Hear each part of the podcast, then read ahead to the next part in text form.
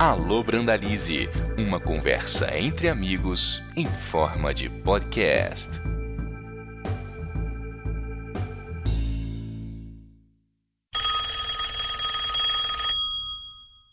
Hello?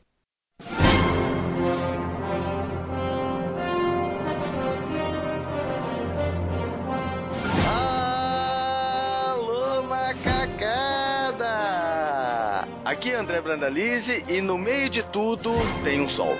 Aqui é Alexandre Zabotti e eu sou astrofísico e moro em Joinville. Aqui é o Márcio Antônio Campos, eu sou jornalista, mantenho um blog sobre ciência e religião na Gazeta do Povo. Vamos falar sobre o Sol como centro desse nosso sistema solar. E da onde veio essa ideia? Quem foi Jordano Bruno, Copérnico, Galileu nessa história? Vamos falar um pouco mais sobre isso logo depois dos recadinhos dos e-mails.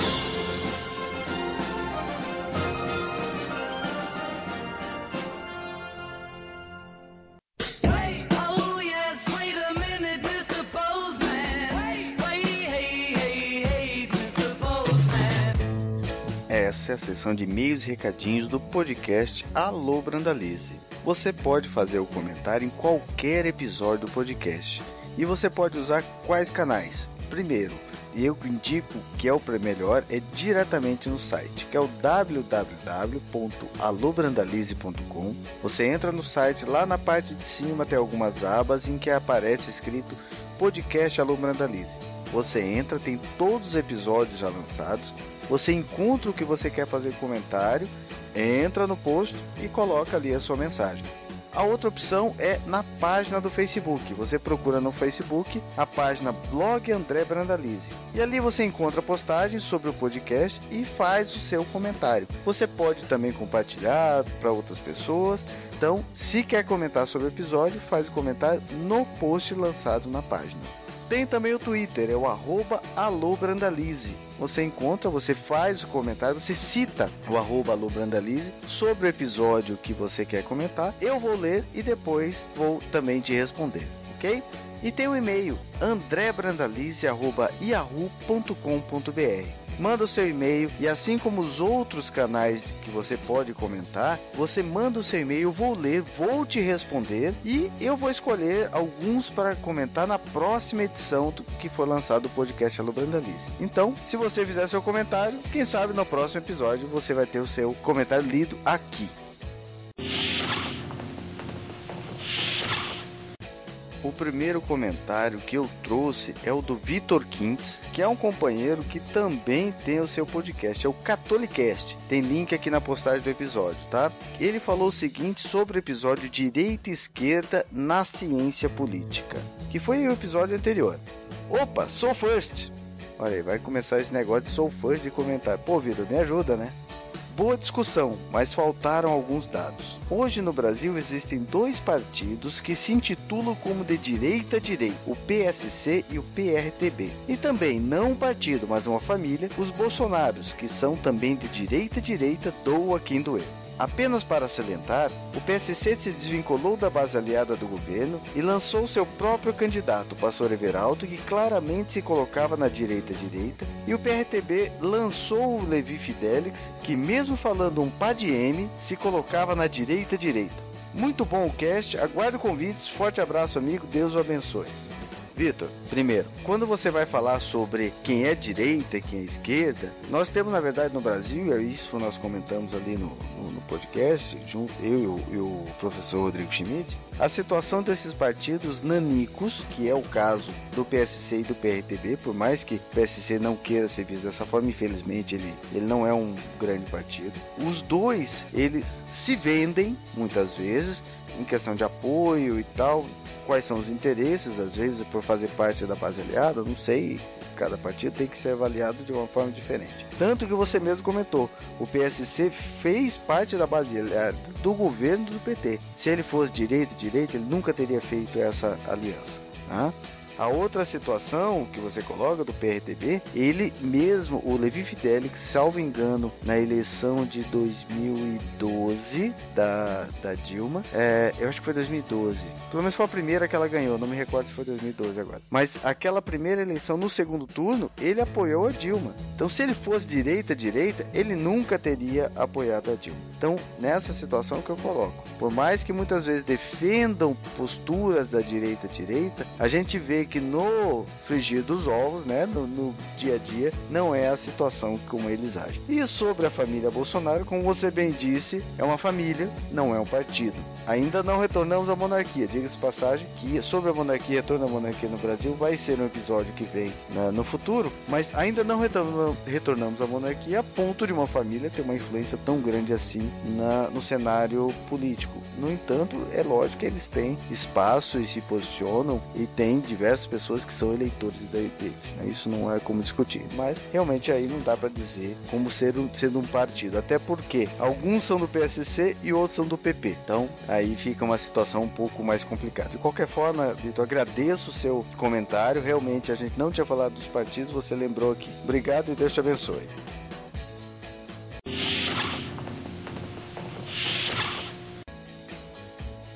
O segundo comentário foi realizado no episódio Islamização da Europa e foi feito pelo Anderson, que falou o seguinte: Já tinha ouvido Pedro falando sobre esse tema em outro podcast, provavelmente tenha sido na porteira. A maneira como ele fala pode parecer até absurda para quem está de fora, mas concordo totalmente com ele. Se alguém quer ir para outro lugar, tem que se adaptar ao lugar e não querer impor sua vontade e seus costumes aos nativos. A premissa é simples: se estiver apto à adaptação, as portas estarão sempre abertas. Caso contrário, fique em sua terra.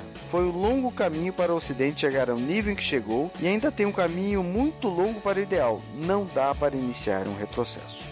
Anderson, realmente, o Pedro havia comentado e havia feito um comentário no Na Porteira Cast. E quando eu ouvi ele falando, eu falei, poxa, é um tema interessante. Eu vou chamar o Pedro para ele trabalhar melhor a informação.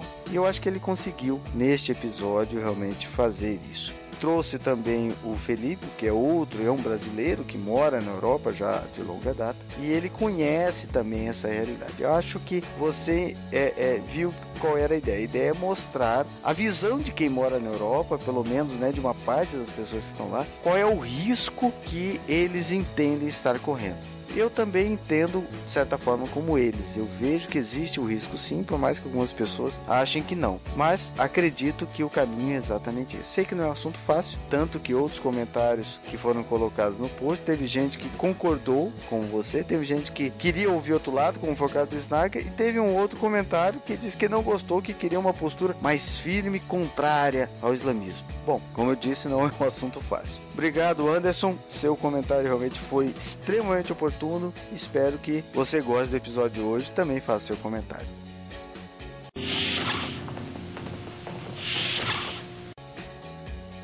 Esses foram os comentários que achei interessante trazer. Faça você que está ouvindo esse episódio agora, como o Vitor e o Anderson. Ouça e depois comente. Diga o que achou, se concorda, se não concorda, se gostou ou não. Dê sugestão de tema, fique à vontade. Eu vou ler, eu vou responder e quem sabe de repente a sua sugestão acaba sendo algo que eu consiga gravar. Ok? Espero a sua, sua participação e também a divulgação deste episódio e dos outros episódios do podcast. Então vamos para o episódio de hoje: O Sol no Centro e suas tretas. E olha, teve treta, viu? Bom, espero que você goste e até a próxima.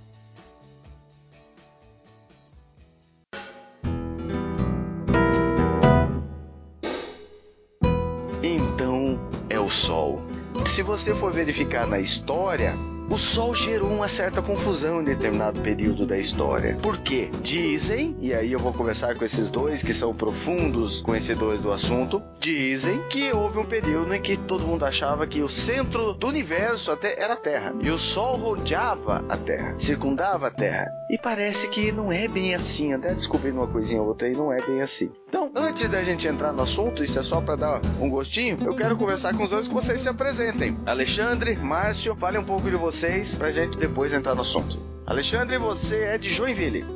É, eu sou professor da Universidade Federal de Santa Catarina, a UFSC, tem um campus em Joinville, e eu sou físico e, e tenho doutorado em astrofísica. E aqui em, em Joinville eu dou aula é, para vários cursos de engenharia, mas em especial para o curso de engenharia aeroespacial, que é um dos cursos de graduação que, que há aqui em Joinville. E você, Márcio, jornalista, que fala sobre o que aí? Que, que blog é esse sobre ciência que você gosta? Eu, eu mantenho na Gazeta do Povo, que é um jornal onde eu trabalho desde 2004, o blog Tubo de Ensaio, que, pelo menos até onde eu sei, foi o primeiro blog em português sobre ciência e religião mantido por um grande veículo de imprensa. Depois vieram outros, tem o Reinaldo Lopes, escreve na Folha, mas até onde eu sei, o Tubo de Ensaio foi o, foi o pioneiro. E além disso, eu, eu divido, inclusive dividi há algum tempo com o próprio Alexandre, uma coluna de ciência e religião na revista Mensageiro de Santo Antônio, revista mensal dos franciscanos. Nós temos lá a coluna chamada Os Dois Livros de Deus, que é uma referência justamente ao Galileu, que vai ser um personagem importante aí da nossa conversa.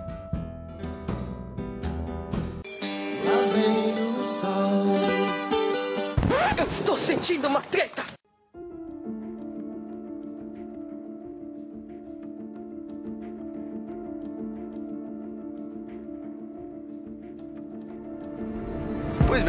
Vamos falar então sobre essa situação do Sol como centro do nosso sistema solar. De onde veio essa concepção? Da onde começou essa visão, essa descoberta? Pois olha, é uma, uma história longa, né?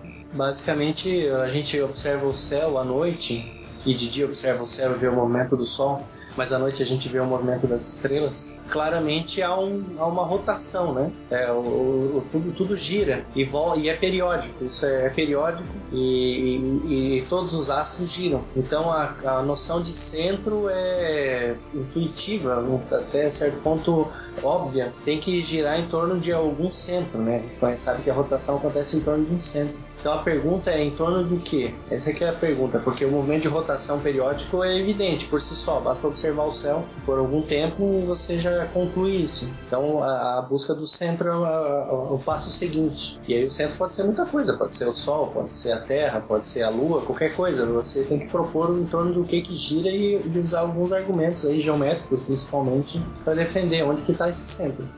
Os primeiros a observar isso e chegar a uma conclusão nesse sentido foram quem? É, Eu não diria que eu, dá para dizer certamente quem foram os primeiros, porque hoje é, tem várias pessoas que trabalham na área de paleoastronomia, né? paleoastronomia, ou seja, fazem paleontologia da astronomia, buscando entender como é que os povos antigos entendiam a astronomia. E o que a gente vai percebendo é que o homem, desde muito cedo, é, entendeu esse movimento cíclico, é, esse movimento circular e periódico dos astros. Então, não, não diria que dá pra gente dincar o primeiro. Eu acho que desde o instante que o homem teve o mínimo de razão, capacidade intelectiva, ele já percebeu isso. Mas registrado, é, a gente sabe que tem os gregos que registraram já, que tinha uma boa astronomia, né? Os indianos também tinham uma boa astronomia e os chineses, esses três povos aí. Embora nossa civilização ocidental, evidentemente, tenha uma influência muito forte dos gregos e por isso a gente costuma citá-los primeiro. Mas sabemos que outros povos tinham com certeza essa noção também.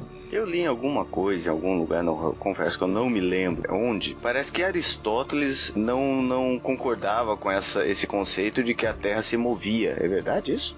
É, o, o- ele, tinha, ele tinha uma noção de que, uma, fazia parte da filosofia dele, né? De que os céus deveriam ser é, perfeitos. E o movimento é um problema para alguma coisa que é perfeita, né? Porque o movimento tem um antes e um depois, há uma mudança de estado. E se há uma mudança de estado, há uma mudança de pode ser uma mudança de uma coisa boa para uma ruim, né? Ou de uma não tão boa para uma melhor, mas que enfim, não é perfeito, há uma mudança, uma alteração. Então, se os céus são perfeitos, eles têm que ser, não, não podem se movimentar, né? Tudo isso permeia a ideia do Aristóteles, mas não só dele, e vários outros pensadores gregos também, de que os céus eram im- imutáveis, perfeitos, e a gente é que vivia num- numa, numa, numa região corruptível, digamos assim, onde há mudança de estado e de posição. Mas então e essa observação dele, essa, essa ideia dele, parte de um entendimento filosófico e não de observação dos astros. Ah, perfeito. A ideia de observar os astros e inferir daí, de uma coisa observada, inferir, tirar uma, uma teoria, uma filosofia, isso é muito depois, né? Isso já é o pré-revolução científica, na, na época de Galileu, né? Antes disso era a filosofia quem dizia como a natureza deveria se comportar. E quando a natureza não se comportava de acordo com a filosofia, aí se inventava todo tipo de desculpa possível.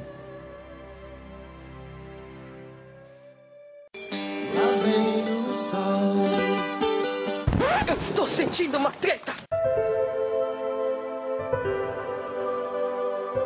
Ok. Então, dentro dessa situação, vamos entrar em três nomes que eu acho que entrou nesse né, numa briga, né? Que é Copérnico, Giordano Bruno e Galileu. Deixa eu até explicar pessoal o que que me motivou a buscar esse assunto e gravar este episódio do podcast. Há pouco tempo, acho que salvo engano foi agora em 2014, saiu uma nova versão, ou seria uma segunda temporada, como alguns falam, do seriado Cosmos, que foi feito inicialmente pelo Carl Sagan na década de 70. Aliás, década de 80. É 80, né, Márcio? É, comecinho dos anos 80. Carl Sagan, a princípio, tinha as brigas, as broncas dele envolvendo religião e, e até mesmo igrejas e tudo mais, mas ele não era, pelo menos assim, nesse seriado Cosmos, não entendeu, entendeu por não arrumar briga. O seriado Cosmos, é. Nos textos escritos dele, ele já. Aí era outra briga, né? Era outra, história. situação. É.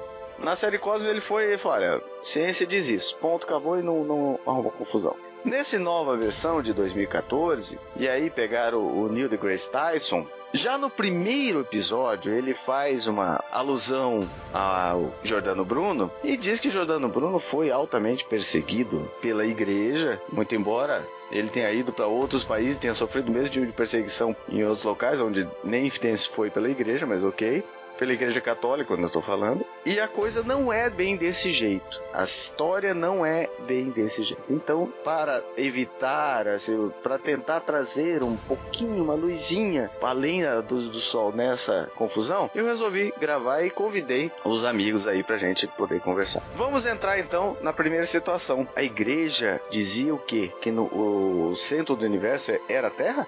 Acho que essa parte histórica o Márcio pode falar melhor do que eu, e eu fico mais com a parte física, mas eu só gostaria de fazer uma observação que eu não acho muito certo a gente exatamente dizer o que dizia a igreja, porque, estritamente falando, você teria que procurar pronunciamentos oficiais da igreja para poder dizer é isso que a igreja fala, né? Sem dúvida. É, e não, não há isso nessa, nesse contexto, assim, pronunciamentos tão oficiais. O que há é que né, nessa época havia muitos padres que eram astrônomos também. E eles mantinham e defendiam algumas posições pessoais de como deveria ser o universo, enfim. Mas a gente não pode confundir, e muitas vezes as pessoas confundem, e esses próprios padres confundiam também, a sua visão pessoal com a visão da igreja. São coisas diferentes, né? Se um padre defende uma ideia lá, não quer, não, não, não nada significa que essa ideia seja a ideia da igreja, né? Perfeito. E aí, Márcio? Tinha alguma coisa ou não tinha? Não tinha, né? Olha, o sistema que você e o Alexandre estavam conversando, né, que é o, o sistema que a gente conhecia como aristotélico ptolomaico, e o ptolomaico vem do geógrafo Ptolomeu, que alguns séculos depois do Aristóteles meio que codificou essa questão do movimento dos astros em torno da Terra, ele era aceito praticamente como um consenso, apesar de, até o Alexandre lembrou, não, não havia pronunciamentos papais endossando um sistema eh, de movimento planetário, mas pela própria autoridade do- dos gregos antigos, esse sistema se perpetuou como um consenso, até um pouco pelo senso comum, né? A gente vê os astros girando em torno do, de onde nós estamos, né? E não havia maneiras de, de comprovar que fosse de, uma, de um modo diferente. Então, o que aconteceu com o Giordano Bruno especificamente, e aí a série Cosmos errou feio né, nesse ponto, e inclusive foi alvo de críticas de astrônomos e historiadores que não tinham nada a ver com a Igreja Católica. Eu assisti esse primeiro episódio na televisão, é, quando passou no, no National Geographic, e no dia seguinte, porque a estreia foi simultânea do Brasil com os Estados Unidos, no dia seguinte já havia vários artigos de historiadores, de astrônomos, apontando os erros do, do episódio. Porque convenhamos, Cosmos, essa versão, eu não me lembro da, da antiga de 80, da, da década de 80, mas essa versão eu comprei depois o DVD, é extremamente bem feita, é, é linda, eu recomendo que as pessoas assistam, apesar desse probleminha com o Giordano Bruno. É uma série espetacular, muito bem feita, que eu recomendo empaticamente. E o, o episódio do Giordano Bruno, ele foi feito em forma de animação, também uma animação genial, muito bonita e tudo mais, só que ela criou uma relação de causa e efeito entre as ideias do Giordano Bruno sobre astronomia e a sua condenação pela igreja. E essa relação de causa e efeito foi o problema, porque é verdade que o Giordano Bruno falava sobre infinitos mundos, noções de, de astronomia que batiam com esse consenso que havia em relação ao sistema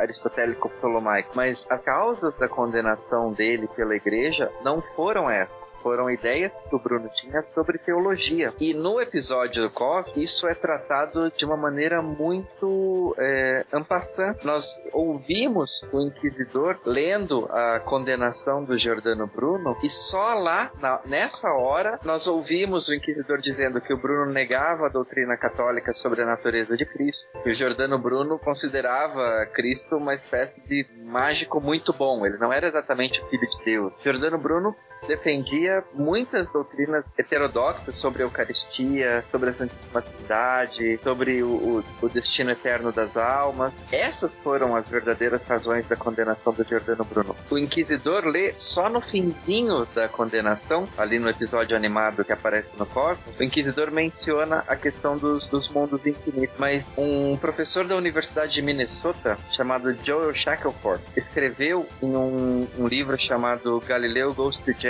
que é um, outro livro que eu recomendo bastante. Se a gente tiver oportunidade aí mais pra frente, eu falo mais sobre ele. O a, a Inquisição se preocupava não tanto com a ideia de haver muitos planetas, mundos essa era uma ideia que Nicolau de Cusa já tinha defendido antes de Giordano Bruno e não tinha nenhum problema. A questão que preocupava a Inquisição era a ideia de que esses mundos eram habitados. E isso trazia uma série de implicações sobre pecado original, sobre a relação de Deus com o ser humano. Isso sim preocupava a Inquisição. Mas dizer que Giordano Bruno foi condenado por causa das suas ideias científicas, digamos assim, é, é um exagero muito grande. E é isso que o episódio deixou subentendido, apesar desse trechinho muito breve em que o Inquisidor entrega ali as verdadeiras razões da condenação dele. Foi quase uma nota de rodapé.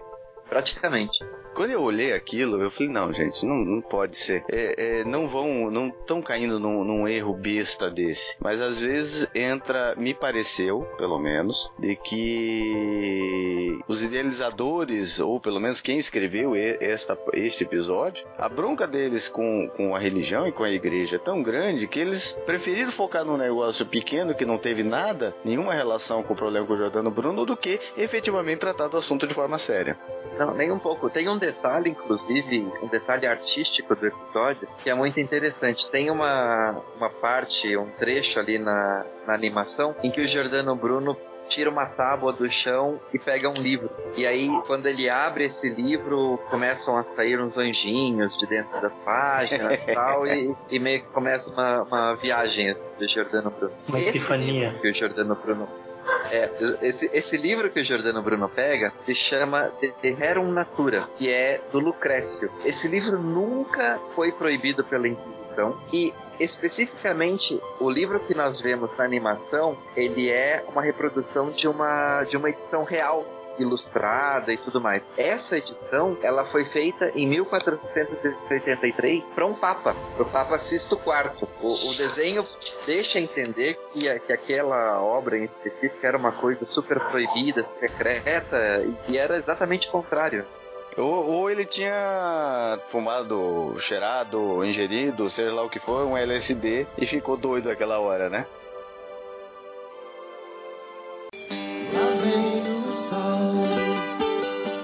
Estou sentindo uma treta!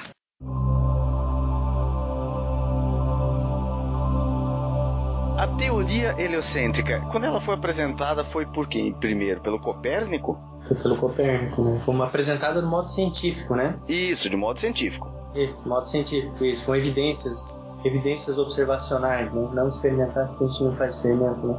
Foi pelo Copérnico que teve um papel muito semelhante ao do Ptolomeu, que o Marcio citou, Ptolomeu foi um grande, digamos, enciclopedista grego, porque ele, ele reuniu conhecimento dos eh, conhecimento astronômico dos gregos e dos babilônios. Ele tinha também eh, bastante fonte, ele conseguiu captar os babilônios tinham bastante conhecimento e ele conseguiu eh, ter acesso a esse conhecimento. Ele compilou isso tudo e ele defendia que a Terra era o centro do universo. Depois veio o Copérnico e fez algo semelhante ao Ptolomeu. O Copérnico ele era um, um clérigo, né?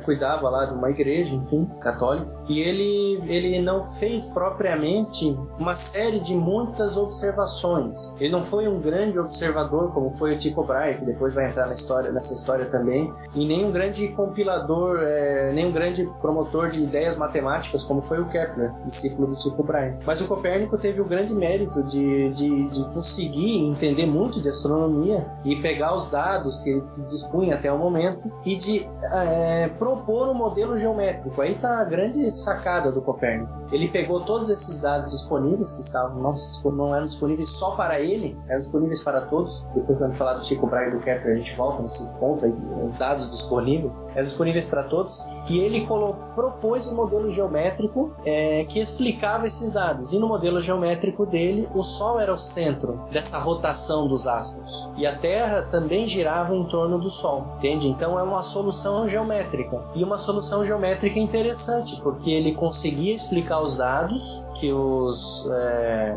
o modelo do Ptolomeu também explicava, mas ele explicava esses dados de maneira mais simples, mais satisfatória também e principalmente mais elegante. Só que o problema é que a explicação dele era uma explicação geométrica, eu repito, é importante enfatizar. Ele trabalhava com geometria. Ele tinha aí um problema filosófico, porque a explicação dele era interessante matematicamente, mas entrava em conflito com vários pressupostos filosóficos, como a gente sabe que, que os gregos exerceram uma grande influência, a gente está falando isso aí nos anos de 1500, né? Uhum. Os gregos exerceram uma grande influência sobre a, civilização ocidental, é, então violar essa filosofia grega não era só um problema de teoria científica, é, é, era, era um problema de paradigma do conhecimento de toda a humanidade, né?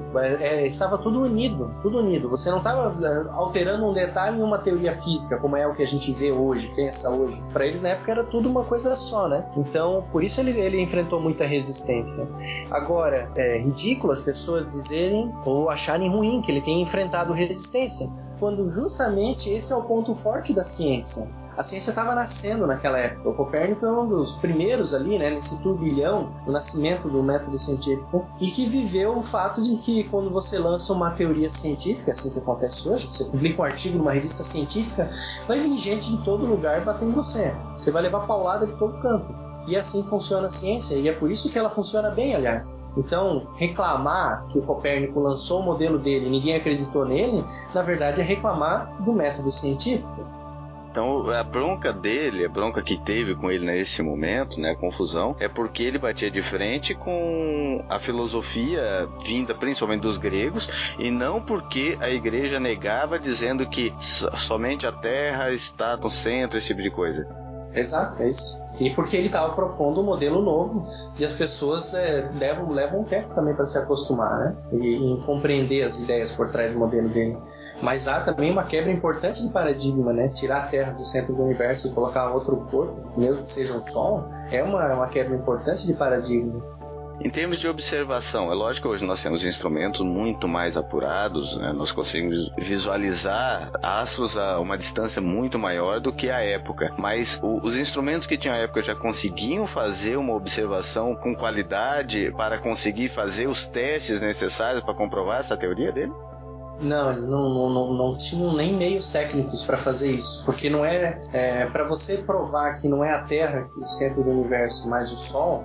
Você precisa mostrar que a Terra está no movimento circular, que é um movimento acelerado. Então você precisa medir essa aceleração da Terra nesse movimento circular. Basicamente é isso que você precisa fazer. Você tem várias maneiras de fazer essa medição, e mas nenhuma delas era conhecida pelo Copérnico, até porque a física terrestre que era, era aceita na época, ela não, ela ainda era uma física aristotélica também, e ela não tinha bem clara essa noção de, de aceleração e referencial. Esse foi um conceito que começou a ser trabalhado pelo Galileu em 1600, é, 50 anos aí ou mais depois da morte do Copérnico, né? É, começou a ser trabalhado pelo Galileu e depois foi desenvolvida, levada à plenitude essa teoria pelo Einstein, pelo, pelo Newton, em 1666. O Galileu morreu em 1642. Então o Copérnico não tinha nem mesmo um referencial teórico para poder fazer as suas medidas. A gente faz as medidas, mas precisa colocá-las dentro de um referencial teórico, uma teoria, uma filosofia, enfim. O Copérnico não tinha nem essa ferramenta, nem a ferramenta observacional e nem a ferramenta teórica. Ele era completamente incapaz de demonstrar que a, a Terra girava em torno do Sol por esses meios. A único, o único argumento que o Copérnico poderia usar e, muito, e depois dele muitos outros, muitos outros que seguiram as pegadas dele, era o argumento estético de que a geometria dele era mais simples do que a geometria do Ptolomeu.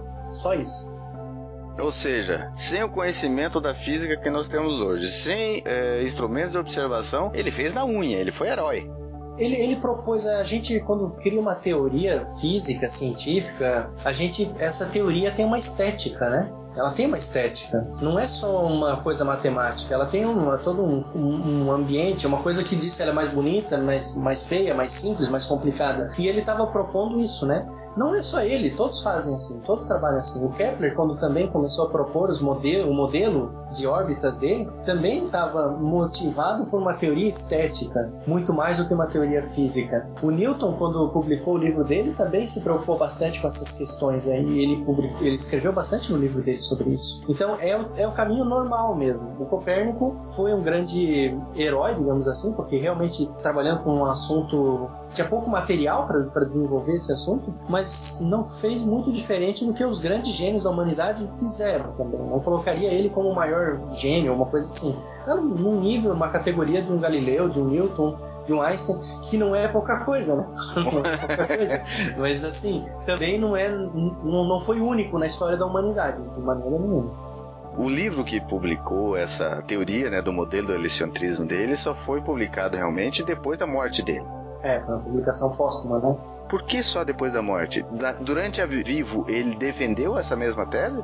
Ele, ele hesitou um pouco em publicar o livro, é, até temeroso um pouco da repercussão que isso, que isso poderia ter, mas ele acabou encorajado por discípulos, por colegas do clero na, na Polônia, e tem uma, uma história interessante a respeito da publicação do livro. O livro era dedicado, o prefácio do livro dedicava o, o livro ao Papa Paulo III, e ele foi publicado, a primeira versão do livro foi publicada na Alemanha, e ela estava sob os cuidados de um discípulo do Copérnico que se chamava Andreas Osiander. Aí tem um artigo do Marcelo Gleiser sobre isso, até contando um pouquinho a história. Esse Osiander era luterano, e Lutero já tinha criticado o, o sistema heliocêntrico. Osiander acrescentou prefácio no livro, dando a entender que o sistema que estava sendo proposto ali não necessariamente era a verdade. Tratava como, olha, é mais uma hipótese matemática. Era meio que uma, uma traição ao pensamento do Copérnico. Copérnico estava convencido da veracidade do tema que ele propunha, apesar de alguns errinhos, né? Por exemplo, Copérnico defendia que as órbitas, planetas eram circulares. Depois Kepler mostrou que não era bem assim. Mas o Osiander teve alguns motivos para fazer o que fez. E esse, como esse prefácio ele não foi assinado pelo Osiander, muitas pessoas julgaram aquilo como se fosse do Copérnico, o próprio Copérnico mitigando um pouco a, a certeza que no livro ele demonstrava sobre o movimento dos astros. Mas o Osiander, ao não assinar, ele também se preocupou um pouquinho em não, não complicar a situação do Copérnico, porque esse livro iria para aprovação do Vaticano e tudo mais. Ele raciocinou assim: bom, se vai meu nome junto, eu sou um teólogo luterano, eu, eu posso complicar as coisas para o Copérnico. O livro pode ser rejeitado por causa de um prefácio escrito por alguém que, é, que não é católico e tudo mais. Então teve lá suas boas intenções, mas acabou causando um outro tipo de situação, foi transferir para o Copérnico uma mitigação da sua própria teoria. E a igreja realmente ela não, ela não reagiu ao livro do Copérnico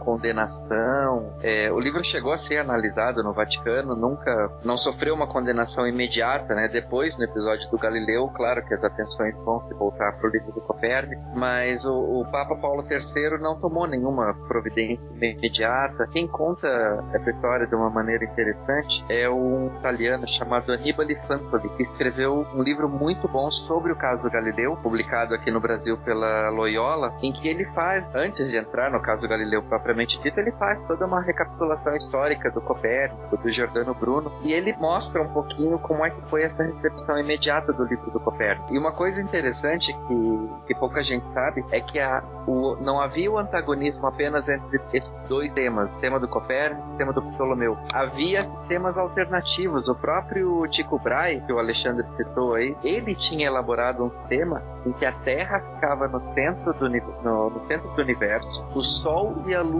giravam em torno da Terra e os demais planetas giravam em torno do Sol. Meio estranho. Eu tô tentando desenhar isso na minha cabeça, não tá funcionando não. Ah, mas o livro tem um desenho, dá pra entender, É. dá pra entender bem.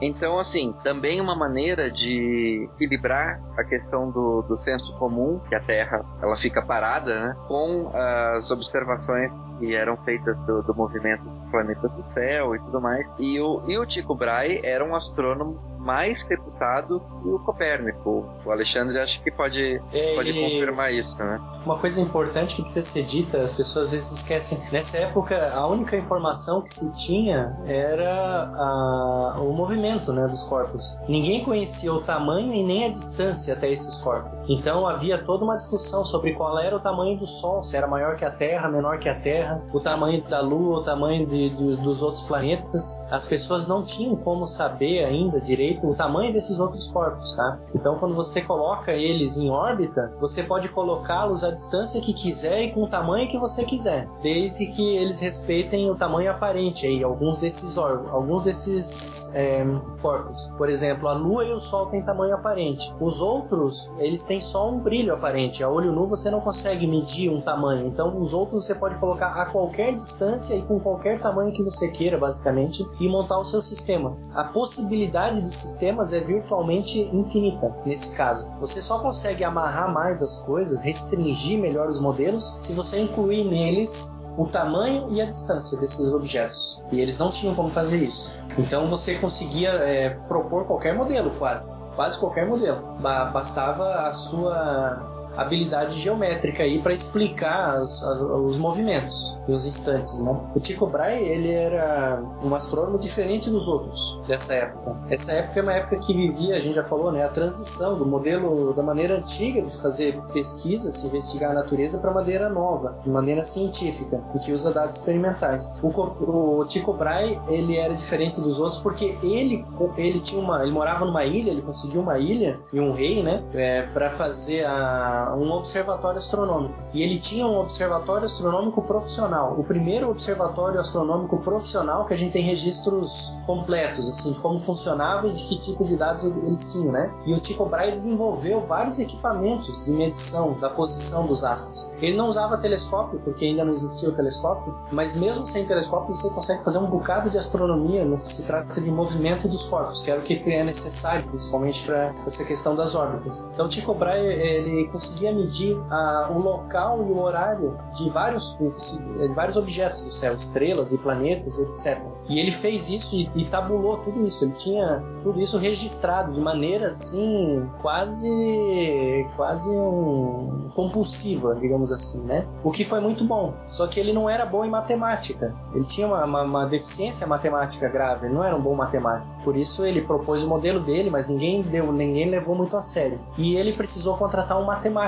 para poder pegar aquela tabela e mostrar que o modelo dele estava certo, para fazer a geometria, fazer o que o Copérnico tinha feito. E ele contratou o Kepler, contratado mesmo. Então ele chegou pro Kepler e disse: Olha, eu, eu preciso que você pegue esse- esses meus dados e, e, e mostre que esse meu modelo, que o Marcos, o Márcio explicou agora, esse meu modelo tá certo. E aí os dois começaram a brigar, porque o Kepler tinha outra ideia e também não conseguia mostrar que o modelo do, Tycho Brahe estava certo. né?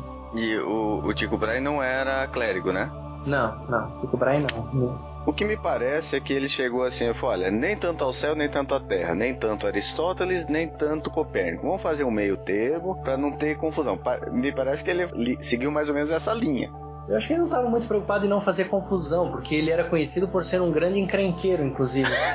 é, ele, ele, ele perdeu o nariz dele numa, numa- num duelo, né? Ele usava uma máscara de ferro, era um sujeito extremamente desagradável. Ele e o Kepler brigavam um bocado, um bocado, um bocado. E a grande sorte do Kepler foi que ele morreu e o Kepler ficou com os dados dele.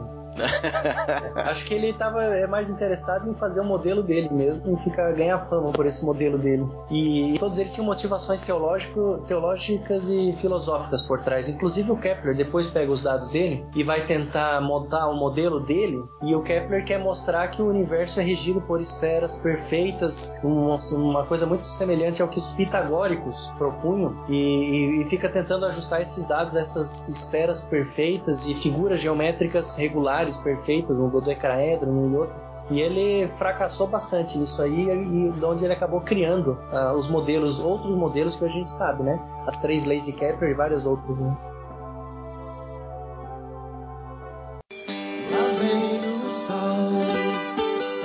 Eu estou sentindo uma treta!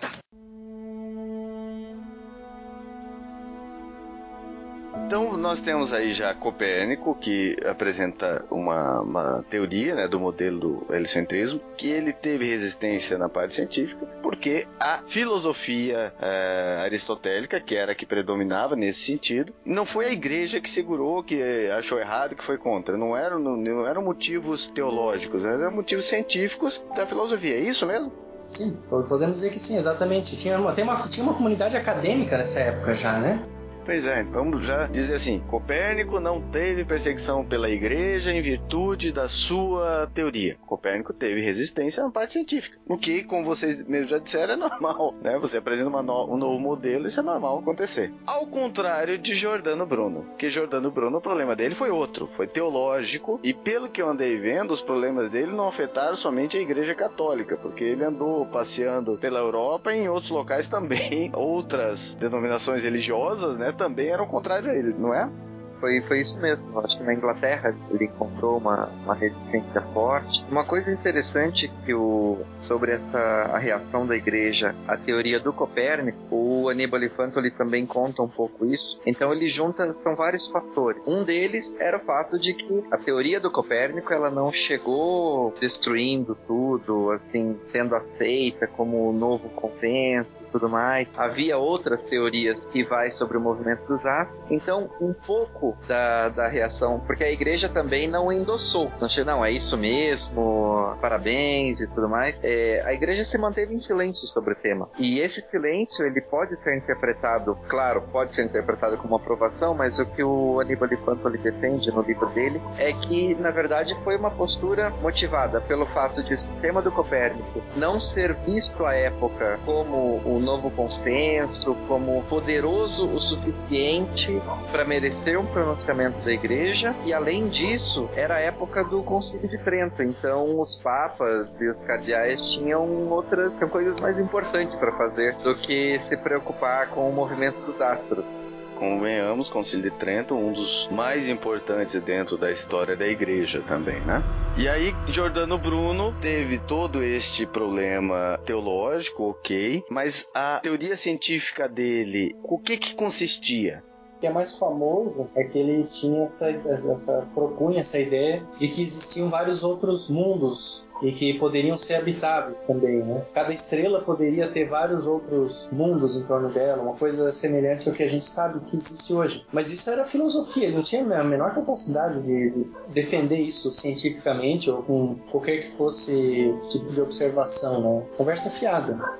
É quase praticamente um chute que ele acertou. É, não sabemos exatamente porque não, não- teria que explicar em, em muitos detalhes o que ele estava propondo, né? Então às vezes ele parece que ele acertou. É, mas os problemas dele eram teológicos, não tinha nada a ver com essa, inicialmente, né? Com essa teoria de vários mundos. E quando ele fala mundos, ele não tá falando em universos paralelos, não, né? Não chegamos nessa, nessa conversa ainda, não, né?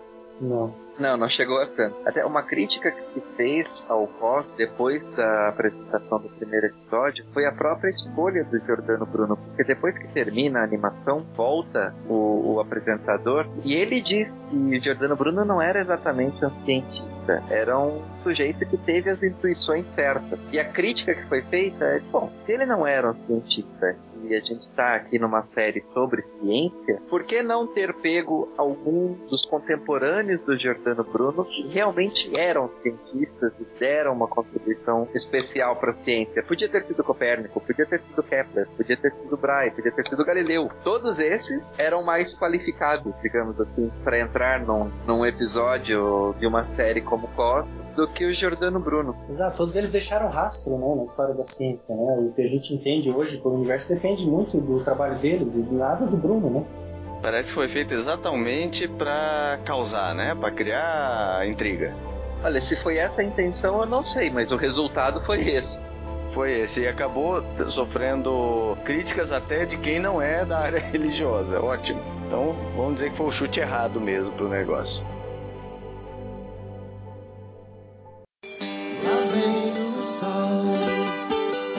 Eu estou sentindo uma treta!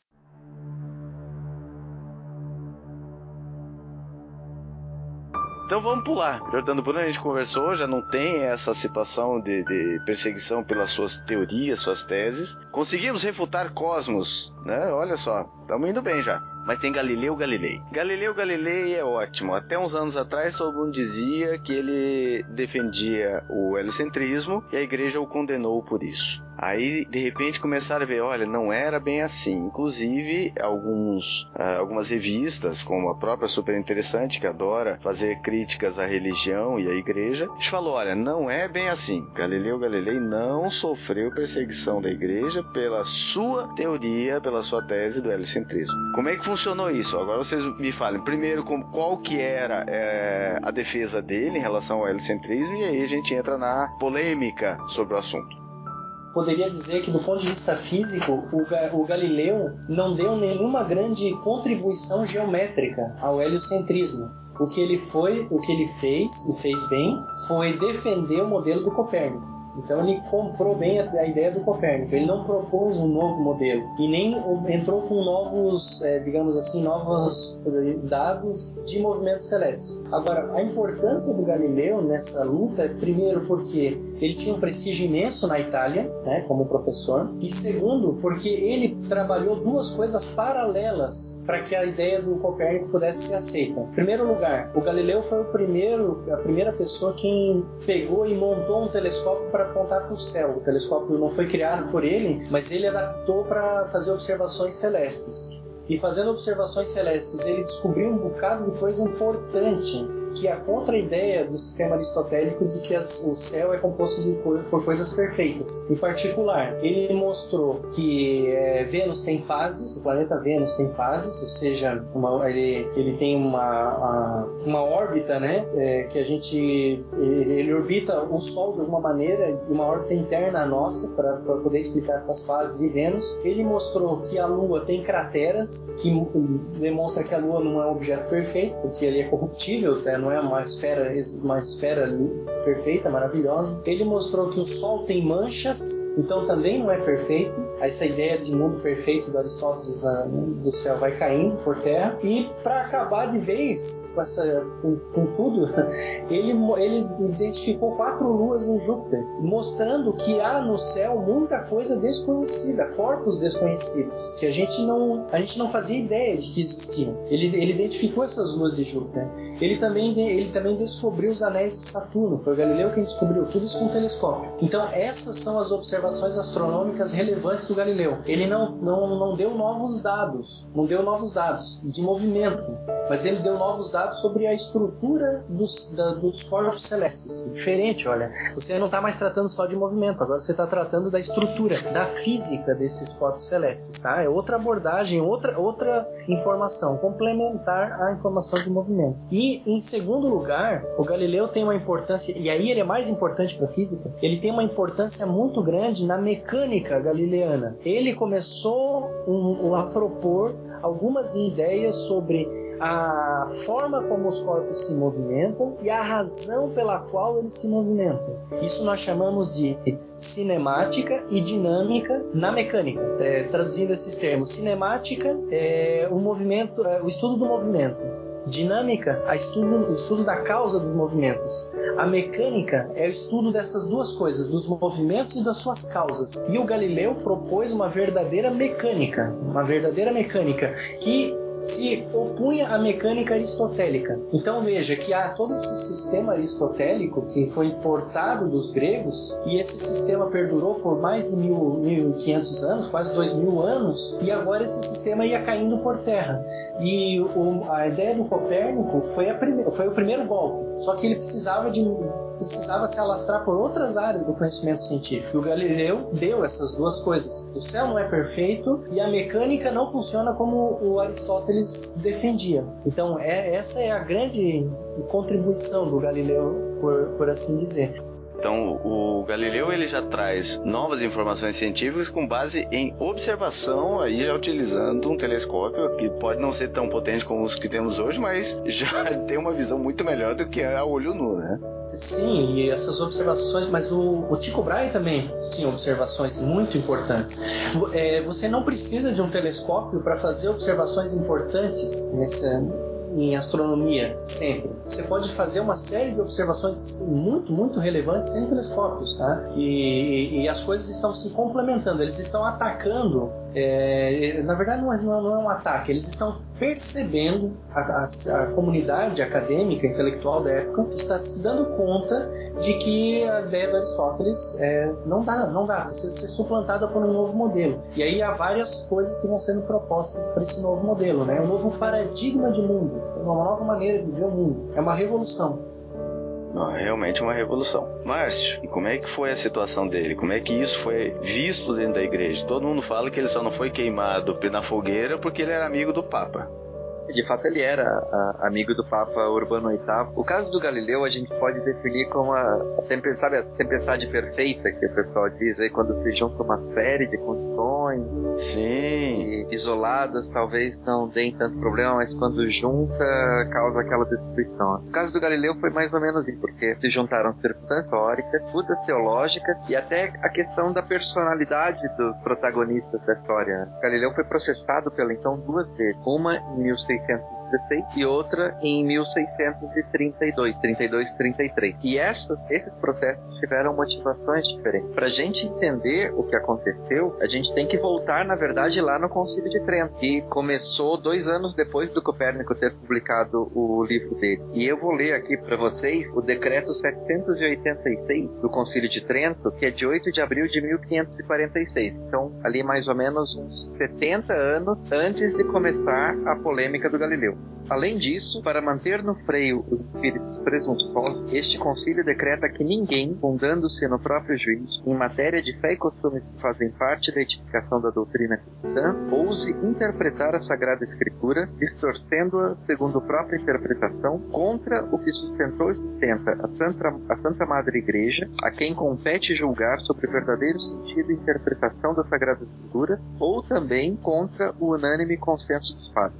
Traduzindo, né? Os leigos não têm autorização para interpretar a Bíblia em questões de fé e costume. Esse, essa proibição do Concílio de Trento, que a gente entende no contexto da própria Reforma Protestante, é uma reação da Igreja a- ao livre exame da Escritura, a várias doutrinas protestantes. Então, o Concílio de Trento reage a essa tendência, dizendo não, quem interpreta é a própria Igreja, é a autoridade eclesiástica, baseada no consenso dos padres da Igreja. Isso vai ser muito importante para o primeiro processo do Galileu, porque o que, que acontece? O Galileu, ele, na sua defesa do tema copernicano, e ele vai expondo, ele tem amigos influentes em cortes italianas, eh, a gente precisa lembrar que na época a Itália não era um país unificado como é hoje, havia vários pequenos estados, inclusive os estados pontifícios, que eram um território que pertencia à igreja, Eh, o Papa era soberano temporal desse, dessas regiões. Havia, por exemplo, a República de Veneza, havia o Reino das Tosquilhas e havia o Grão-Ducado da Toscana, que tinha capital em Florença, era um dos estados mais poderosos da Itália da época. E Galileu era muito bem visto lá, e a, a mãe do Grão-Duque da Toscana, da época, ao ouvir a defesa que o Galileu fazia do sistema copernicano, levantou a questão da escritura. Tem trechos da Bíblia que dão a entender de que a Terra é imóvel e que os, o Sol, a Lua e os demais astros giram em torno dela. Então tem, por exemplo, Eclesiastes, capítulo 1, versículo 5, que é o Sol se levanta, o Sol se põe. Apressa-se a voltar a seu lugar. Em seguida se levanta de novo. Tem um episódio da, da batalha dos, dos hebreus. Josué, Deus para o Sol para que Josué consiga vencer uma batalha. Outros trechos da escritura. E a, e a, a granduquesa, Cristina de Lorena, ela apresenta para o Galileu essa dificuldade. Olha, tal, o que você está dizendo aqui é, é interessante e tal, mas a Bíblia parece que diz um negócio diferente, né? E aí a gente fica com a Bíblia. Por causa disso, Galileu escreveu algumas cartas, não só à granduquesa Cristina, como também a outros amigos astrônomos. Essas cartas, elas até foram recolhidas e foram publicadas de novo em português recentemente pela editora da Unesp, que é a Universidade Estadual Paulista.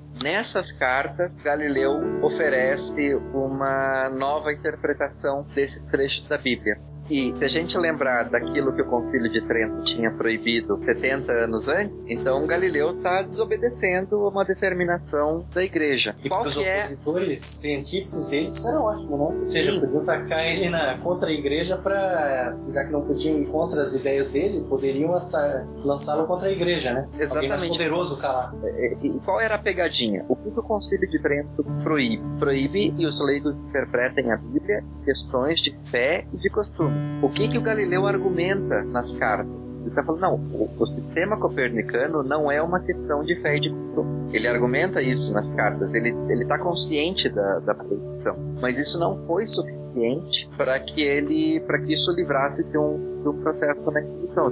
Os escritores entenderam de uma maneira diferente. E aí a gente tem que quebrar um pouquinho também o mito. Tem o mito do Galileu, inovador, sensacional, um herói, um gênio, contra os escritores de cabeça duras. Uhum. É, o chefe da Inquisição na época era o cardeal Roberto Bellarmino, que depois foi canonizado, virou doutor da igreja. Ele escreveu uma carta a, a um dos astrônomos, que também era do círculo de relações do Galileu, e o Bellarmino faz ali uma, uma observação bastante interessante. Ele diz o seguinte, eu vou, vou ler a citação literal. Se houvesse uma verdadeira demonstração de que o Sol está no centro do universo e a Terra no terceiro céu, e que o Sol não circunda a Terra, mas a Terra circunda o Sol, então seria preciso ir com muita consideração em explicar as escrituras que parecem contrárias, e antes dizer que não as entendemos do que dizer que é falso o que se demonstra. Então, qual é a, a, a mensagem aí do Bellarmino? O Bellarmino, ele, ele, em tese, ele está aberto à hipótese de que uma observação científica, uma observação empírica da natureza, contradiga o que está escrito na Bíblia. E, e o que ele diz é isso: se houver uma prova irrefutável de que é desse jeito e não do jeito que aparentemente a Bíblia diz, então a gente tem que reconsiderar. Provavelmente nós estamos entendendo a Bíblia da maneira errada. E Bellarmina diz é isso: não, nós não podemos descartar a, a observação natural que ela é avassaladora e irrefutável. Então ele tá, ele tá aberto à possibilidade de, de reconsiderar. Mas o que ele, ele continua nessa mesma carta é, é uma carta que ele escreve para um teólogo carmelita chamado Antônio Foscarini, que era defensor do sistema do Copérnico. O que o Bellarmino diz é que nesse caso do movimento dos astros, ele não acreditava que pudesse haver uma demonstração irrefutável. E aí depois ele faz outras considerações, até de caráter um pouco mais teológico e tudo mais. Então, não é que os fossem um bando de gente obstinada e apegada à autoridade do Aristóteles, dos antigos gregos e tudo mais. Havia ali uma, uma certa abertura para para aceitar novas interpretações, desde que houvesse as provas irrefutáveis. E a gente sabe que Galileu não tinha a prova irrefutável do movimento da Terra. Ele, para ele, o que provava que a Terra se movia eram as marés. E a gente sabe que essa explicação ela, ela é inconsistente, né? Na verdade, a, a prova mesmo da, do movimento da Terra só veio algum, algum tempo depois do Galileu, né? Com o pêndulo de Foucault. E aí, o resultado desse primeiro processo de Galileu é que ele é proibido de defender o copernicanismo dali em diante. O comissário da Inquisição leu para o Galileu a decisão dizendo que ele não sustentasse nem ensinasse de maneira alguma o copernicanismo dali em diante. E o Galileu concordou. Isso em 1616. 1616. É, esse é o desfecho do primeiro processo do Galileu. Mas ele podia continuar é, observando e, e estudando a, a questão. continuou fazendo suas pesquisas normalmente e, publicando resultados. E aí, quando eu falo um pouco da, da tempestade perfeita e eu falo das circunstâncias pessoais, tem uma, uma coisa da personalidade do Galileu. Ele era chegadíssimo numa treta. Porque ele arrumou encrenca com praticamente todos os astrônomos jesuítas da época ali. Os jesuítas tinham, e ainda tem hoje, né, um papel na, na astronomia. Na época, os jesuítas do Colégio Romano eram praticamente a vanguarda da, da observação astronômica na Itália. E Galileu ele, ele encarava as críticas ao trabalho dele como críticas pessoais. Então ele escrevia cartas desaforadas. Ele se meteu em muita, em muito problema e acabou atiçando essas pessoas também contra ele na hora que a, que a coisa ficou feia, né? Com o processo inquisitorial. Porque o que era uma disputa científica, aí começa um xingamento daqui, um xingamento de lá tal. Esse pessoal já fica é, louco pra, pra pegar o Galileu na saída, né? Quando aparece a oportunidade na Inquisição, esses jesuítas também aproveitam pra, pra fazer um pouco a caveira do Galileu ali. E aí, em 32, ele publica o diálogo. O diálogo sobre os dois temas. Qual é, qual é a história do diálogo? Havia um novo Papa, que era Urbano VIII. Esse Papa, na época do primeiro processo do Galileu, em 1616, era o cardeal Barberini, se não me engano, Mateus Barberini. E ele se mostrou simpático ao Galileu na época. Quando o Barberini acabou eleito Papa, tá? só pra gente é, situar, o Papa na época do processo do Galileu era Paulo V, então em 1616 1933 era o Urbano VIII. O Urbano VIII é o Cardeal Barberini, era o Cardeal Barberini, amigo do Galileu. O que que aconteceu? O Galileu sentiu ali, bom, agora o Papa me é simpático. Então eu vou, vou ver se eu consigo dele uma autorização para fazer uma, escrever um livro sobre o sistema do Copérnico. E ele vai e fala com o Urbano VIII, e aí a, as fontes históricas mostram que tem, tem um probleminha pelo menos. Que quando o Galileu foi pedir essa autorização pro Papa Urbano VIII, ele não mencionou que em 1616 ele tinha sido proibido de, de ensinar o copernicanismo.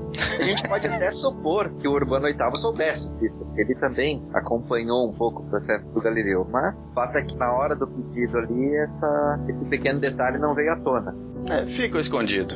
E o Papa Urbano VIII concedeu para o Galileu a permissão. E o que, que é o diálogo? É um livro, é uma, é uma história com dois protagonistas e cada um deles defende um, um sistema. Então, um personagem defende o sistema aristotélico ptolomaico, que é o sistema geocêntrico, uma Terra no centro do universo. O outro personagem defende o sistema copernicano e tem um personagem neutro e ele olha o diálogo, acompanha o diálogo dos dois ali para ele tomar sua posição. Qual é o desfecho do diálogo? O desfecho, o desfecho do diálogo é que esse terceiro personagem acaba convencido pelo Salviati, que é o personagem que defende o sistema copernicano contra o Simplício. É, o nome não é não é jogado à toa. Simplício é o defensor da, da teoria antiga do Aristóteles do Ptolomeu. Então, é uma defesa do copernicanismo. E para piorar a situação, Urbano VIII, quando ele permitiu que o Galileu escrevesse o diálogo, o Papa apresentou para o Galileu um argumento que ele tinha. O, o Papa, o Urbano VIII, ele acreditava que Deus, como é onipotente, ele poderia colocar as estrelas e os planetas no céu da maneira que ele bem entendesse e que talvez o homem nunca fosse capaz de decifrar qual era essa configuração. Não é que o Galileu vai lá e bota esse argumento na boca do cientista.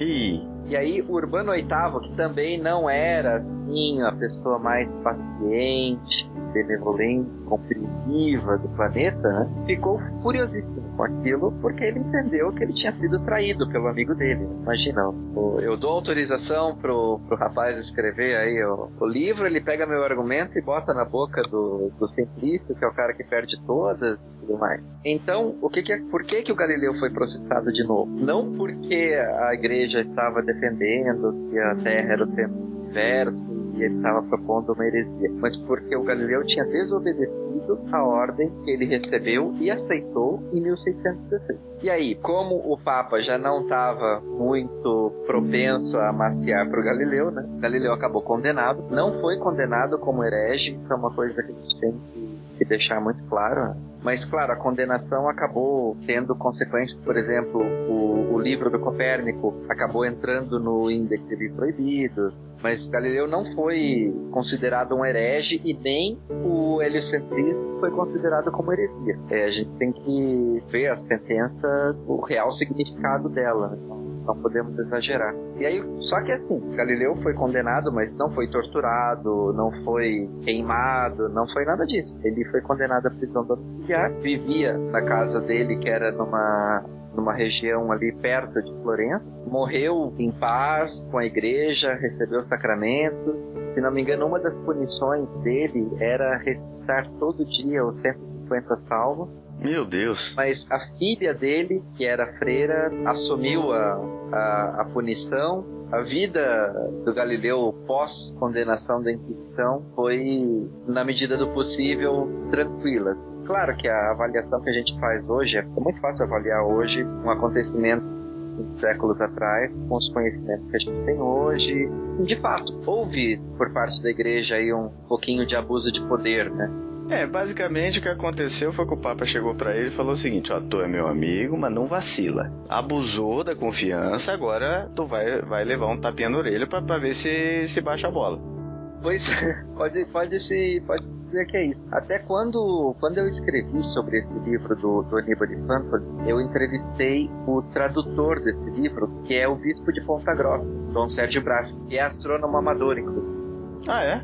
É, a história dele é, é- é muito interessante. Ele, ele era adolescente, é, ele já era padre. Em 1986 passou o cometa Halley. E ele já curtia astronomia assim, quando era adolescente e tal. Mas quando veio o, o cometa, aí ele se animou, comprou um telescópio para fazer observações e tudo mais. Então hoje ele tem é, softwares de astronomia né, na casa dele. É, quando ele vai para Europa, ele visita planetários e tal. E foi por causa desse interesse que ele acabou sendo chamado, convidado para traduzir o livro do, do Aníbal de Fanta. E conversando com o, Galileu, o Dom Sérgio, ele, ele conta que fica muito evidente que o Galileu era um, um homem que amava a igreja e ele queria que a igreja estivesse na vanguarda da ciência. Não que ela não estivesse, mas que se a igreja fosse a primeira a abraçar a teoria, o copernicanismo, isso faria um bem enorme para a própria igreja, mostrando que ela não tinha, não tinha nada contra a ciência, que a igreja abraçava e queria estar na frente da, da pesquisa científica também. né? Só que essa confluência de, de interesses pessoais, temperamentos vivos, de uma época em a- as questões ligadas à Bíblia eram muito fortes, isso tudo confluiu para a condenação do Galileu. Talvez em outra época, é, em uma época em que a, a interpretação um pouco mais segurada de passagens da Bíblia fosse aceita tranquilamente, talvez Galileu não tivesse tido nenhum problema. É, então nós vemos que as tretas né, envolvendo o heliocentrismo na época envolve inicialmente um conflito científico entre o que se baseava a, na a situação, né, a visão científica da época por causa da filosofia grega. E aí, no, o que, como disse o Alexandre, até hoje nós temos situações em que novas teorias, novas teses científicas também sofrem seus, é, suas resistências em virtude de concepções já existentes. Então, nada diferente em relação à ciência. Copérnico sofreu essa resistência, mas não teve nenhum problema com a igreja. Jordano Bruno teve problema com a igreja, mas não pela sua visão científica, porque ele falou besteira mesmo. E aí nós temos Galileu Galilei, que teve seus problemas. Inicialmente, eu acho que assim, é a forma de dizer, né, Márcio? Eu sempre vejo, você, você pode às vezes mandar a pessoa para aquele lugar, dependendo de como você fala, ele vai e agradece. Então, nesse caso específico, eu acho que ele não soube é, se expressar no primeiro momento e no segundo momento ele abusou da confiança. E o problema não é a tese científica dele, o problema foi a forma como ele conduziu o processo. É, a polêmica do Galileu ela começa como uma polêmica de, interpretação da Bíblia. Então não é, não é exatamente uma questão de, de ciência, modelo científico contra outro modelo científico. Foi a ousadia, podemos dizer, dele de propor uma interpretação diferente de trechos da Bíblia, uma interpretação diferente daquela que era aceita na época para justificar uma teoria científica. Foi essa questão da Bíblia que causou o primeiro problema dele com a questão. E como você disse, vive numa tempestade perfeita logo após o Concílio de Trento. E o segundo, exatamente, o segundo problema do Galileu, aí foi uma questão de autoridade, digamos, porque ele desobedeceu uma ordem dada para ele 15, 16 anos antes, e para piorar, ele ainda desagradou um antigo aliado, que era o Papa Urbano VIII.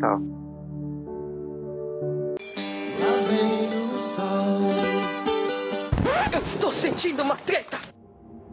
Ok, entendemos como funcionou, como aconteceram as tretas envolvendo o Sol nesse período. Com o, passar dos anos, a- as observações, a ciência foi evoluindo, os telescópios foram melhorando e a gente conseguiu verificar. A, a física melhorou também, né, Alexandre?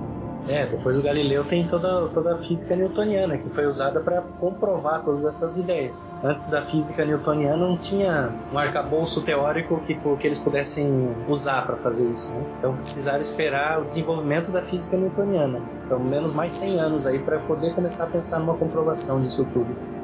E quando o Papa João Paulo II, né, São João Paulo II, se refere ao processo de Galileu, ele está se referindo a esse processo de relacionamento, basicamente, e não à questão do heliocentrismo, não é isso, Márcio?